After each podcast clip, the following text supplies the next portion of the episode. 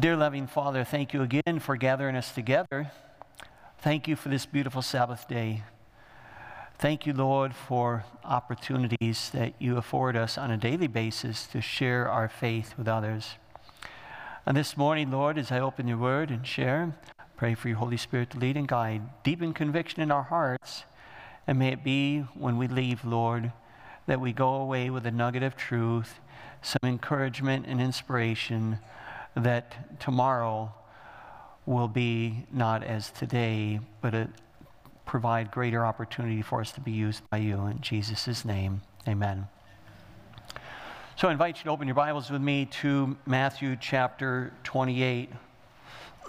you know, Jesus had come, he was born into this world, he lived a sinless life. He dealt with much ridicule, criticism, and eventually he was crucified. But praise God, he was raised from the dead because his sacrifice was a perfect sacrifice. He would gather his disciples together again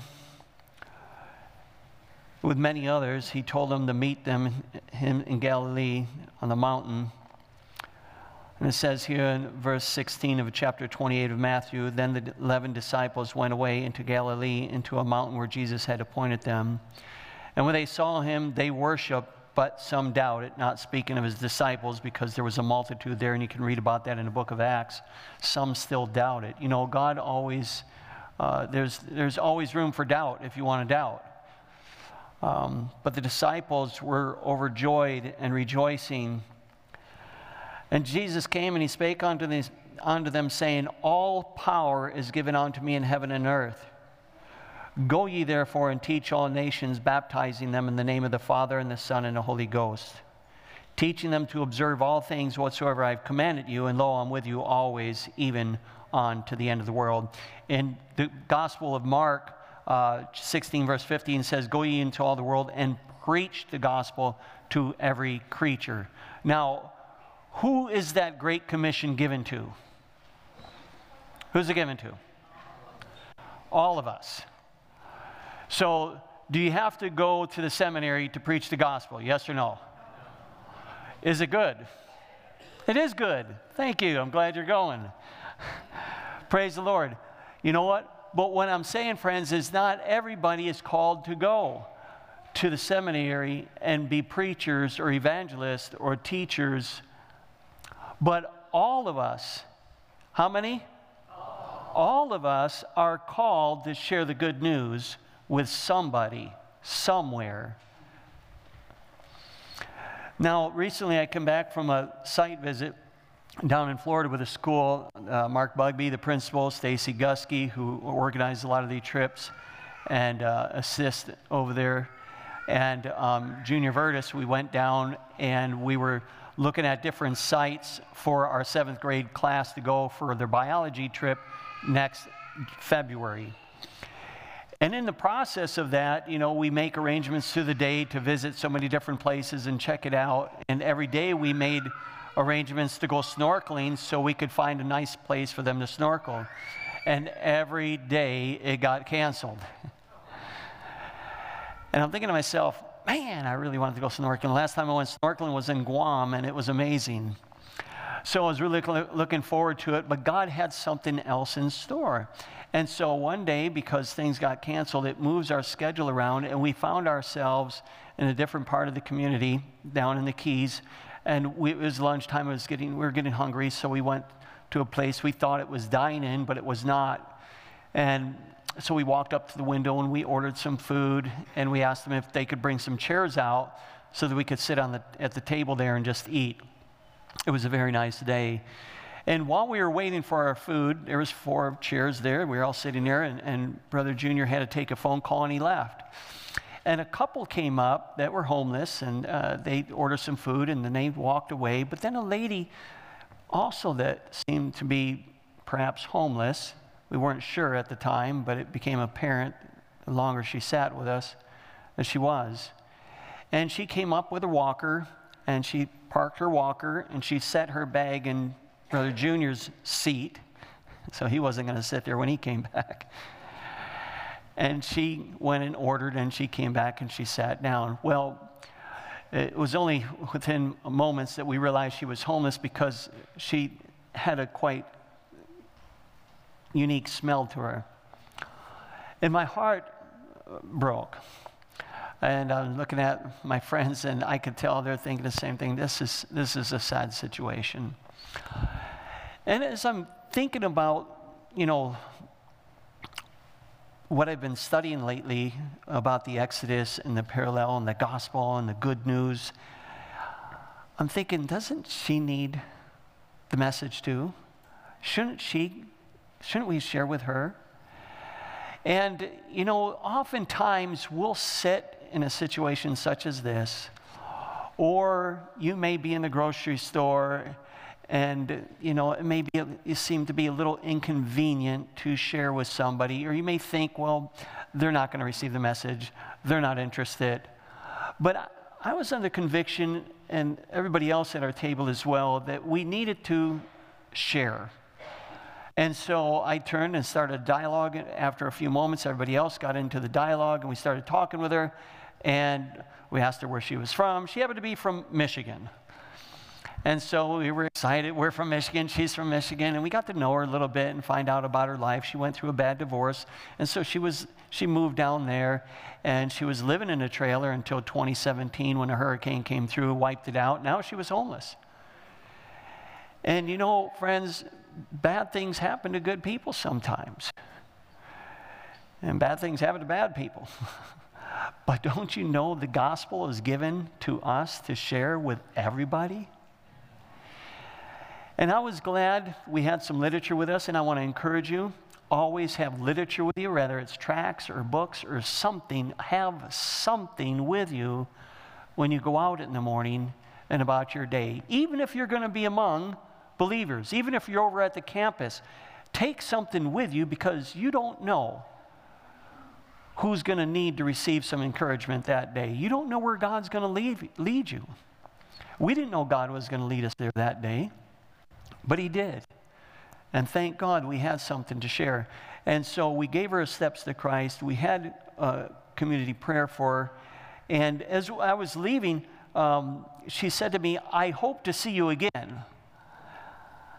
And I thought to myself, you know what? The chances of us ever seeing each other again are probably slim to none. But I said to her, I didn't say that out loud because I was just thinking to myself. I said to her, you know what?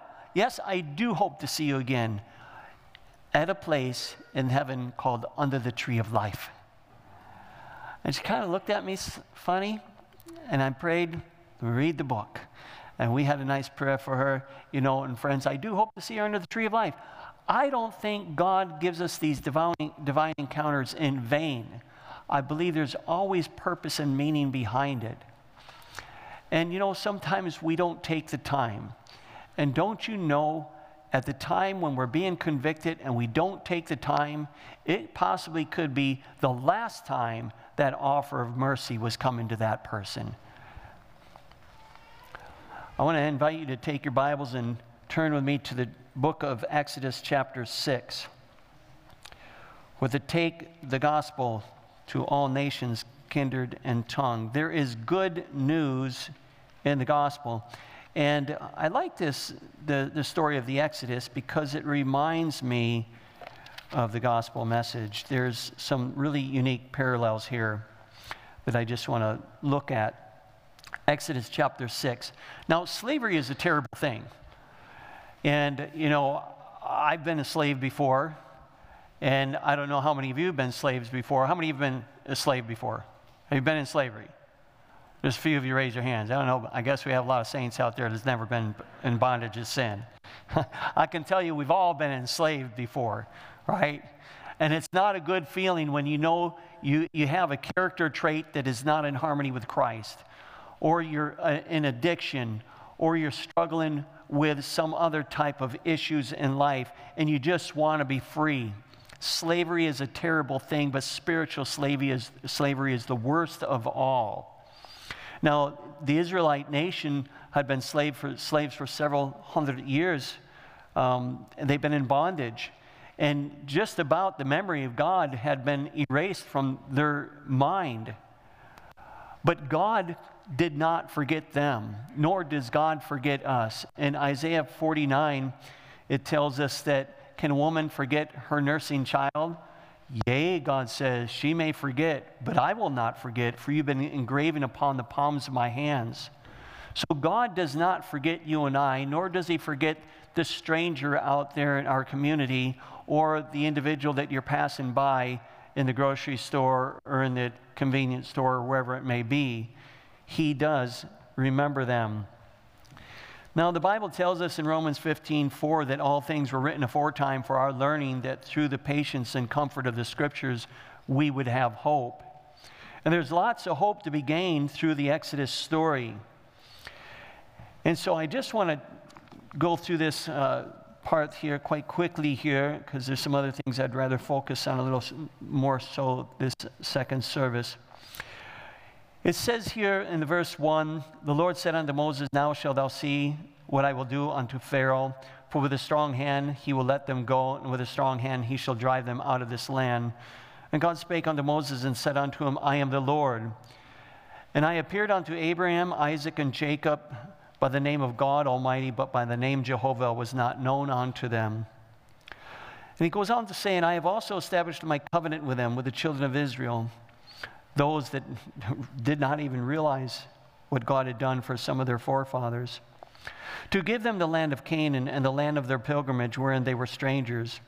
And I have also heard the groaning of the children of Israel, whom the Egyptians, Egyptians keep in bondage, and I've remembered my covenant. Now, verse 6, 7, and 8, it's interesting how God constantly uses the phrase, I will. And what he's trying to get across to them, as he's trying to get across to us today, is you know, friends, we cannot deliver ourselves. It is an utter impossibility for you or I ever to have victory over the slightest sin in our lives without the grace of God. And along with that, we cannot atone for the sins of the past, even if today we are to make a covenant with God and say, I'll never sin again, and we've received all the power from on high and never sin again, we can never make an atonement for the past sins that have been committed. And so here God is, is emphasizing over and over again to the children of Israel, as He is to us, that we need His hand. We need his intervention in our lives. Verse 6, verse 4 say unto the children of Israel, I am the Lord. I will bring you out from under the burdens of the Egyptians. I will rid you out of their bondage. I will redeem you with a stretched out arm with great judgments. I will take you to me for a people. I will be to you a God, and you shall know that I am the Lord your God, which brings you out from under the burdens of the Egyptians. And I will bring you into the land concerning that which I did swear to give it to Abraham, to Isaac, and to Jacob, and I will give it to you for a heritage. I am the Lord. Now, it's good news to receive all these promises that God has made, but when you're in bondage, when you're in slavery to some type of addiction or uh, a character trait that is you're struggling with, you may not see how it's possible to get out from underneath that bondage or that challenge that you're facing. But God is telling us here, as He's telling the Egyptians, I will take care of it. Now, it's up to you and I to believe that, just as it was up to them to believe it. Now, what it says here in the verse 9 is quite interesting because it says, And Moses spake unto the children of Israel. He told them all of these things, but they hearkened not unto Moses for anguish of spirit and for cruel bondage. So they were looking at the circumstances they were in, and they weren't looking at the one that was giving the promise. And often we do the same thing. But through an experience that God wants to impart to us, if we behold the one that is making the promise, we'll receive not only the provision for whatever it is we're struggling with and the challenges we're facing, but we will come off victorious. if we trust him and if we walk in his ways. Now, it's interesting, over the next several chapters, God would show himself strong in their behalf. But before their deliverance, their final deliverance from Egypt, they were instructed to take a lamb. Now, what does that lamb represent? What's it represent? Jesus. Now, I want you to notice the parallels here. They were to take the lamb, they were to slay it, they were to take the blood and put it on the doorpost and on the lintel. In other words, they were to, to put faith in the provision that God had offered. And everybody that had done this, when the destroying angel came to slay all the firstborn, when God saw the blood on the doorpost and on the lintel, he passed over. And they were spared the judgment. Now, Paul would tell us that Jesus is our Passover lamb. And we are told that all that believe on him shall not perish, but have everlasting life. And we are told that if we put our trust and faith in him and we receive that gift, we won't have to pay the wages for our sins, which is death. Now, the Bible tells us that each and every one of us are born into slavery into this world. And there's no escaping that. It doesn't matter if you're born in a Christian home and you're raised in a godly family. Your wages and my wages for what we have done is death. You and I cannot withstand temptation. We have no ability to resist, let me say this, we have no ability to resist temptation or overcome hereditary and cultivated defects of character without the power of God. Is that true? But the good news is, he says, My grace is sufficient for you. My strength is made perfect in your weakness. And so we can receive the grace of God, which is the power of God, to resist temptation and to overcome those hereditary and cultivated traits in our lives. Now, the blessing is that when you look at the book of Romans, it parallels what's happening here in the book of Exodus. In chapter 1 and 2 and 3, it makes it clear that all have sinned and come short of the glory of God. Everybody's born in this world. We're born into captivity. We cannot be free unless God intervenes. But just as God remembered the children of Israel, He remembers you and I. And He offers us the gift of salvation. It's a what? Gift? Do you have to do something to get the gift? I assure you don't have to do anything to get the gift? You have to open your heart, don't you? You have to be willing to receive the gift, right? That's all you and I can do. We cannot do anything to earn the gift. We can do nothing to add to the gift. All we can do is receive the gift, open our heart, and receive that gift. You know, this is good news to me, and I hope it's good news to you. Because when you look at Romans chapter 3, 3 through 26, it's talking about we have all sinned and come short of the glory of God. And it talks about God providing a propitiation for our sins through the blood of Jesus Christ. And it says that in his righteousness, he passes over the sins of the past. Let's look at the verse. Open your Bible with me to Romans chapter 3.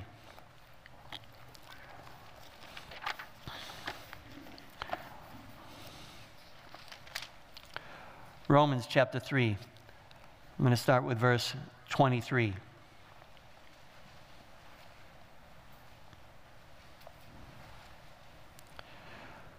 It says, For all have sinned and come short of the glory of God. And being justified freely by his grace through the redemption that is in Christ Jesus, verse 25, whom God has set forth to be a propitiation through faith in his blood to declare his righteousness for the remission of sins that are what? Are what? Past through his forbearance. To declare, I say, at this time his righteousness, that he might be just and a justifier of him which believes in Jesus. So, friends, I want you to think about this. How many of you would like, when you look at your past life, some of you aren't that old, you don't have that far to look back on. some of us, we have a little more to look back on. But perhaps you're just looking back on yesterday or last week and you wish you could have done it over again. How many have, have that, had that experience? That I wish I could have done that different, right? I wish that would not have happened. I wish I would not have said that. I wish I wouldn't have done that thing because now I have to deal with it. And now I have this, this guilt or shame I'm dealing with because of my behavior or something I'm addicted to or something I've done. And when we receive Jesus Christ, when we open our heart and we realize that I cannot set myself free from sin, but I can receive the gift that is offered, at that time, God passes over. That's what the Passover is a symbol of. God passes over our sins of the past, and you and I get to start anew. How many like to start anew? I don't know about you, but I've done a lot of bad things in my life. And I'm thankful. I'm thankful that even something that may have happened last week or the week before that I wasn't so happy about, today I got a fresh start. Amen. That's what God offers you and me. Now, is that good news? Amen. Do you think there's other people out there in the world that are really hungering for that good news? Do you think that everybody's worthy of that good news? What about somebody that we don't like very much? Perhaps an enemy. Perhaps somebody that has done something terrible to us. Do you think they're worthy of that good news? Sometimes we question it, don't we? Maybe they're worthy of the good news if somebody else shares it with them, but not me, right? Isn't that true? Let's be honest. Sometimes that's how we think. You know, I, I had to deal with some tr- traumatic things in my life growing up. But when I received that good news, I wanted my parents to receive that good news, even though I wasn't very happy in regards to the, some of the things that happened to me when I was young, and was glad to share it with them. I remember when I was out training for the ministry, doing evangelism, uh, training for evangelism school, um, I had to go out, and part of what I was doing was Bible work, and I was going out doing door to door ministry. And I remember coming to this house, and uh, this gentleman was working in his garage, and I called out to him, and he came out, and I had a little survey that I was doing because I was not only looking for people that was interested in Bible studies, but I was collecting data on, on people that may want stop smoking or health classes or financial uh, peace classes or anything that we could offer to, to minister to them. Maybe they weren't open for the gospel, but maybe they were open to receiving some health classes. Maybe they weren't open for that, but they want to stop smoking or they want to learn how to manage their, their finances better. So I was gathering that information. And when I was going through this survey with this man, I got down to the end and some of the questions I was asking uh, Would you be interested in, in Bible studies? I says, One of the things I'm trying to do is learn how to study the Bible better with other people. And that's part of this course I'm taking. And I was wondering, maybe you could help me out. Now, sometimes when you're asked trying to get a Bible study, you know, you don't just say, hey, would you like a Bible study? But if you come up to somebody and start dialoguing with them and say, can, can you help me out? A lot of times people are willing to help you out and you get a Bible study going. And so keep that in mind as you're, you're, you're approaching people and you're talking with them. This man began to tell me that for the last several days, he had been praying and he was wanting to study the Bible. And he was hoping somebody, he would connect with somebody that shared with him. You know, I say this because the good news that you and I receive of the gospel of Jesus Christ that not only gives us a fresh start, but then is that's is power from God imparted to us to overcome sin and to resist the devil. Yeah, we may fall down, but we can get back up because we have seen how he's led us in the past and we can be encouraged by the victories of the past and we can keep pressing on. Other people in the world today are just starving for that, yea, even dying for it. And so they're waiting for you and I to make those connections. I remember I was working in a, uh, doing a renovation job, and I would often have to go back to the hardware store or to Lowe's and pick up more material. And this was always sometimes a hindrance to getting the project done. I wanted to rush and hurry up and get back to the project and work on things. But many a times I was delayed because I took the time to enter into a conversation with somebody or to share a track or to pray with somebody. And it was always a blessing to do so. And I remember one time I was getting some nuts and bolts for a project, and I was laying on the floor trying to sort through what was there. And a gentleman came up and asked me if I was finding everything okay. And I said, Yes, I am. Praise the Lord. And we began talking, and come to find out, this man was keeping the Sabbath, but he wasn't Seventh day Adventist. And so, as we talked a little longer, I asked him if he was open to studying the Bible. We had some common connections. He said yes, so we began studying the Bible together. And through uh, time with him, he found out that I was involved in prison ministry and that, and then he was sharing that with some of his coworkers. And one of his coworkers, her brother was in prison, and she was wanted to know more about prison ministry, so she wanted to meet with me. But I also asked him when he told me that, I said, Is she open to studying the Bible as well? And he said, Yes.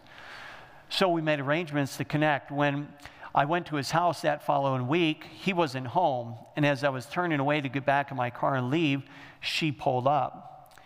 And I felt a little awkward because it was a woman, and, and you know, I, but I didn't want to just say no to the Bible study. And I asked her, I said, are you, are you still open to doing a Bible study? And she said, Yes. I said, Well, my wife's at home.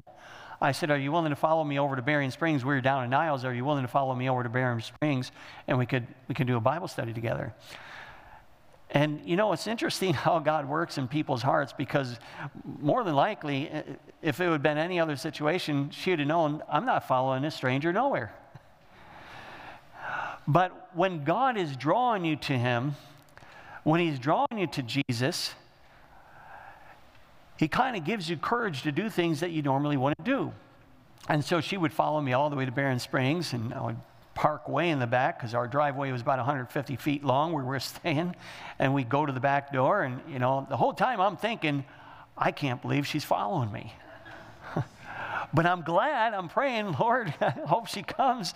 You know, I figured she's going to pull off and say, I'm not following this guy. This is crazy. But she did. She came in and we had a very good Bible study together. And uh, at the end, she says, Can my husband come next week? And we said, Yeah, sure. So her husband, Richard, joined us.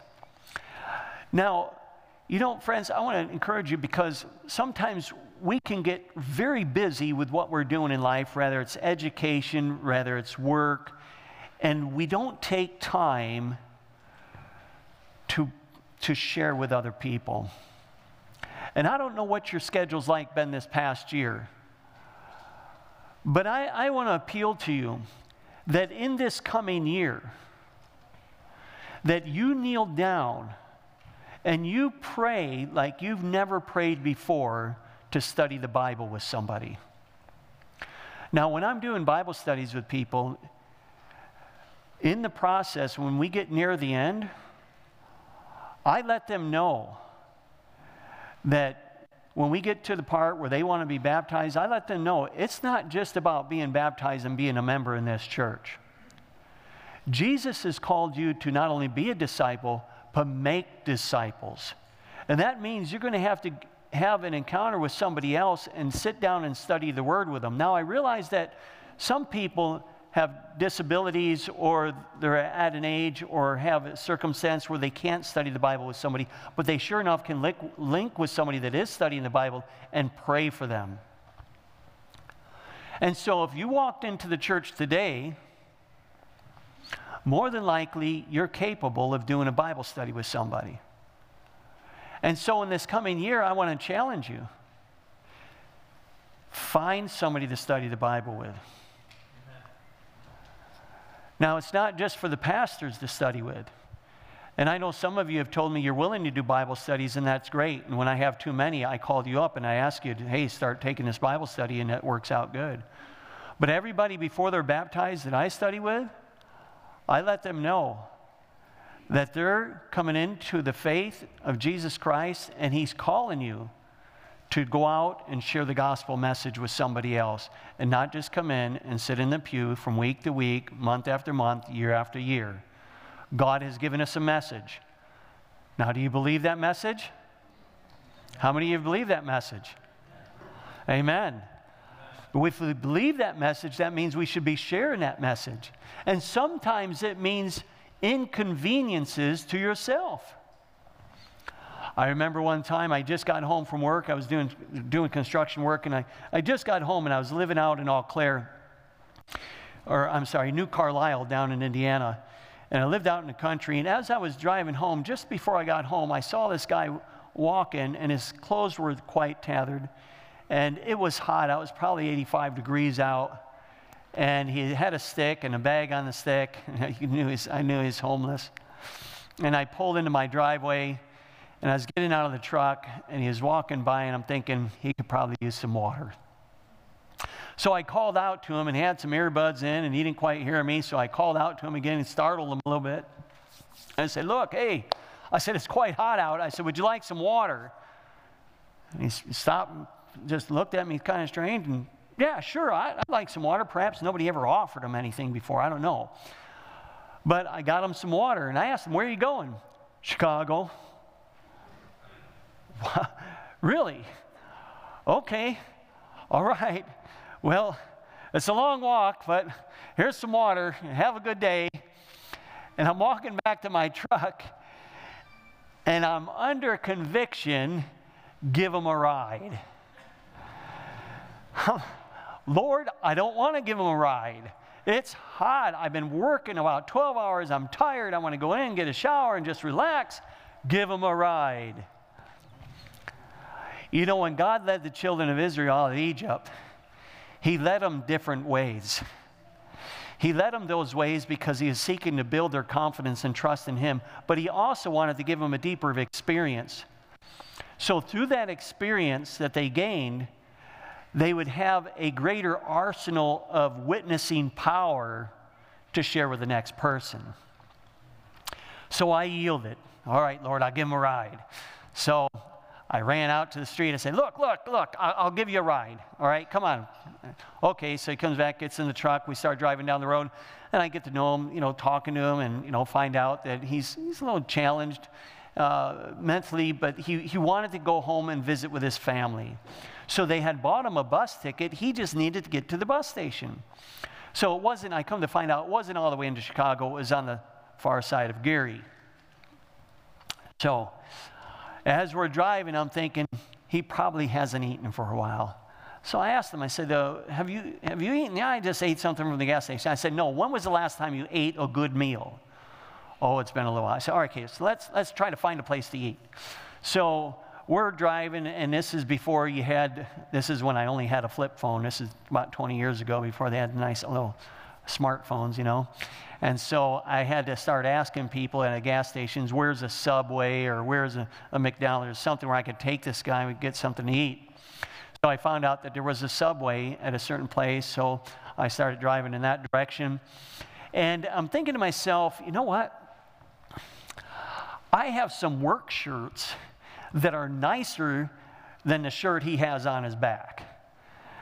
So I'm thinking, all right, Lord, you know what? I'm, I'm going to give them these work shirts I have in the back of my truck here. They're, they're, they're nice shirts. They weren't stained or, or torn or that. And the Lord said to me, No, you're not. You're going to buy him some new clothes. I'm thinking to myself, What? But they're good shirts. No, you're going to buy him some new clothes. And so, all right, now we find a subway. Now I got to find a Walmart. So I'm asking around and I'm praying, Lord, I got to find a Walmart now. Where's a Walmart at? And so somebody gives me some directions. We go to a Walmart, and I tell them, you know what? Come on in here. I'm gonna, you're going to get some new clothes. I said, pick out a couple shirts and pick out some jeans. And he does that. And I'm looking down at his shoes, and he's got holes in his shoes. And I'm thinking to myself, okay, you need some shoes. I said, you know, let's go on over here. Let's get you some new, new tennis shoes, all right? So we go over there, and I'm like, so do you like these? No, I don't like those. I'm thinking to myself, don't be so picky. you know? But you know what? All right, well, what do you like? Do you like that? No, I don't like that. All right, how about this? Uh, I, I might be able to wear that. I'm like, okay, why don't you go try them on? Go try those jeans on too, because if they don't fit, you won't be able to return them. So go try them on. So he tried everything on. We got everything together, spent about a hundred and some dollars. All right, good. Praise the Lord. We're out of the store. So we get to the bus station. Well, the bus station's not open. And so I'm thinking to myself, Lord, what now? Get him a hotel. Get him a hotel? what, what, how's that going to work out? So we're in Gary, Indiana. We're in a very bad part of town. If you're ever over there and you find the bus station, you'll find out that there is a hotel down the road. I don't know if it's still open, but it's not a good hotel. And as we're pulling up, I'm thinking to myself, I hope I have enough cash because I'm not giving these guys my credit card. And I walk in, and the guys behind the counter are smoking and drinking, and I'm thinking to myself, this is not good. So I tell them I want a room, and they're looking at me funny because they, I look like I'm really out of place to ask for a room there. And they ask me, Well, do you have a driver's license? I do. I said, But the person that's with me, I'll have to check with them. And so I go out and I check with him. He says, No, I don't have a driver's license. I come back and I said, Look, I'm, I'm trying to help a homeless guy out, and uh, he doesn't have a driver's license. Well, are you willing to, can you, can you just work with me? And they said, Well, have we thrown him out before? I'm like, I don't know if you've thrown him out. I said, I don't think you've thrown him out. I brought him from about 30 miles away from here. Oh, they come in, they look at him. Okay, he can stay. So I tell him, all right, let's go out. I said, bag all your new clothes up and hide them because they'll steal them from you here. I got him a room and I went home and I praised the Lord. I'll tell you what, I learned to depend on God to find one place after another. God answered my prayers over and over. God had already in advance provided, I had enough money to get him what he needed. And I went away rejoicing that I was able to serve the Lord. I left him some literature, I had a prayer with him, and I told him, I hope to see you under the tree of life. And so, friends, the good news that God has given to you and me, He's asking us at times to be inconvenient so that we may minister to somebody else's needs. I remember at Lowe's when I met that lady that followed me home, her and her husband, they started doing Bible studies with us. And God, God was moving on the man's heart. I remember when we got to the point of lifestyle, and uh, he said to me, You know, look, I, I've been a hog. I, my, my parents were hog farmers. I grew up on a hog farm. I'm never going to stop eating pork. I looked at him. I said, Richard, just don't say never. And his wife looked at him and said, Richard, stop being stubborn. She had already accepted the health message. And so, after we closed with prayer and I went home, a couple days later, I was back at Lowe's to pick up some things, and I saw Diane in the parking lot. That was his wife. And she, she said to me, Richard's going to stop eating pork. I said, Praise the Lord. And she said, But he's going to finish what's in the freezer because he's not going to throw food away. All right, praise God. He's moving in the right direction. Friends, the joy to share the good news. I'll tell you, Israel, when at the Red Sea, often looked at circumstances that they were facing, and we do too.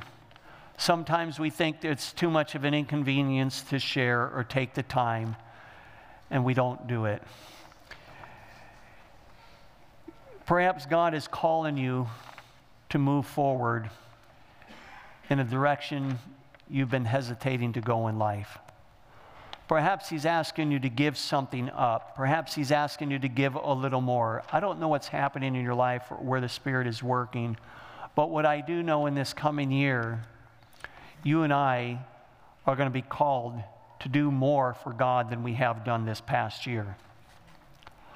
Because things are going down in our world quite quickly. And not only are we to be a good example to our children and a faithful witness to our families, but we are also to minister to those outside of our faith and even those that are perhaps not quite in our sphere of influence, but need, we might need to travel to see them. We are not to look at the challenges that we may face to get from point A to point B, or the obstacles that we may encounter if we give a little more or do a little more. It says here in Patriarchs and Prophets, page 290, the great lesson taught that they were to learn there at the Red Sea often is the same lesson you and I are to learn as Christians. Often in the Christian life, we're beset by dangers. Duty seems hard to perform. Yes, you know, we're called to share this great message and we may think, I don't have time in my schedule. My classes are overloading me. I'll tell you what, I've been, you know, I'm here full time, and I decided I'm going to take some more classes, and I'm taking a class, just one, because it added another eight, ten hours to my week. And I don't have another eight, ten hours to squeeze into my week.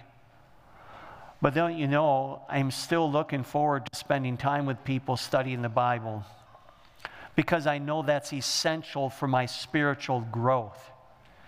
And if you are going to grow in Christ, you have to be sharing what you've already received, or you will grow no more. You'll just remain stagnant, and eventually you'll fall out of the faith.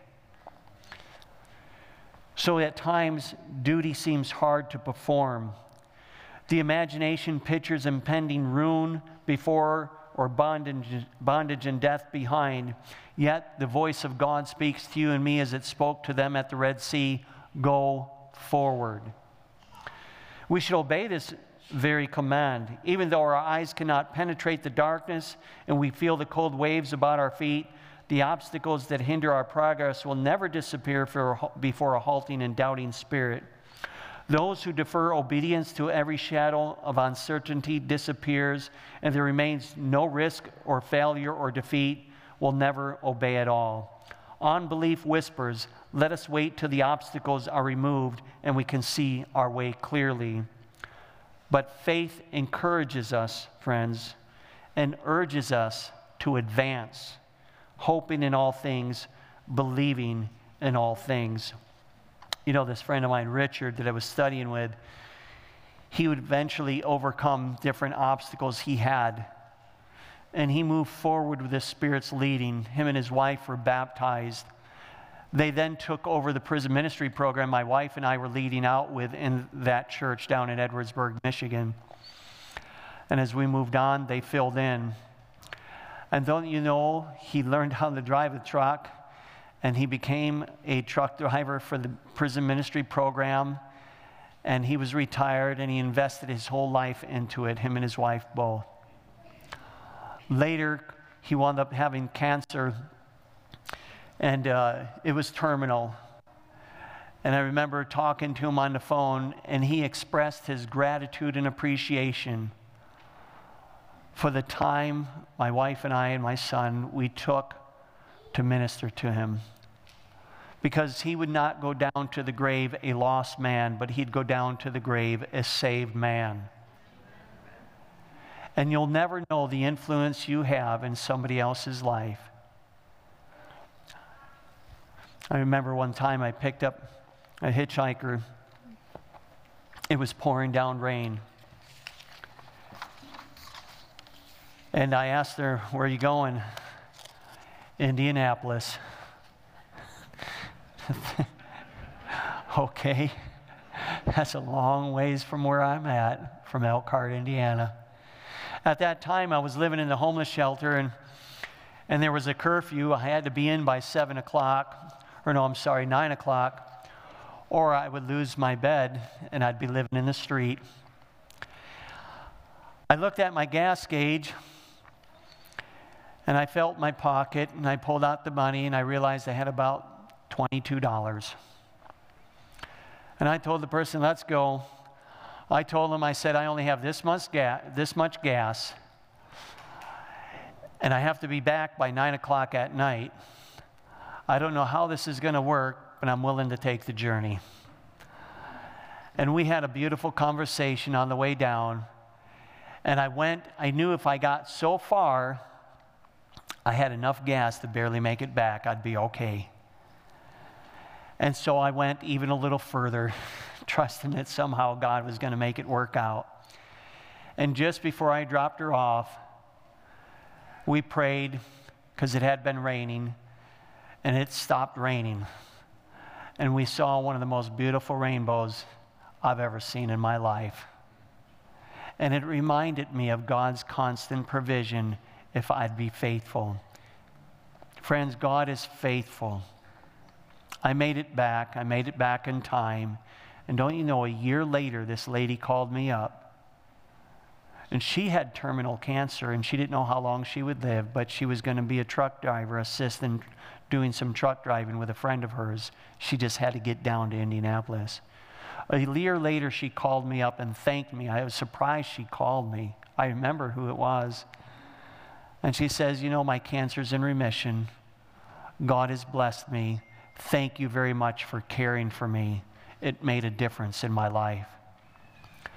Taking time to minister to those that are in need is our duty. And in this coming year, I want to challenge you find somebody to bring to Jesus Christ. How many are willing to pray that prayer? Lord, lead me to somebody that I may lead to you. Amen.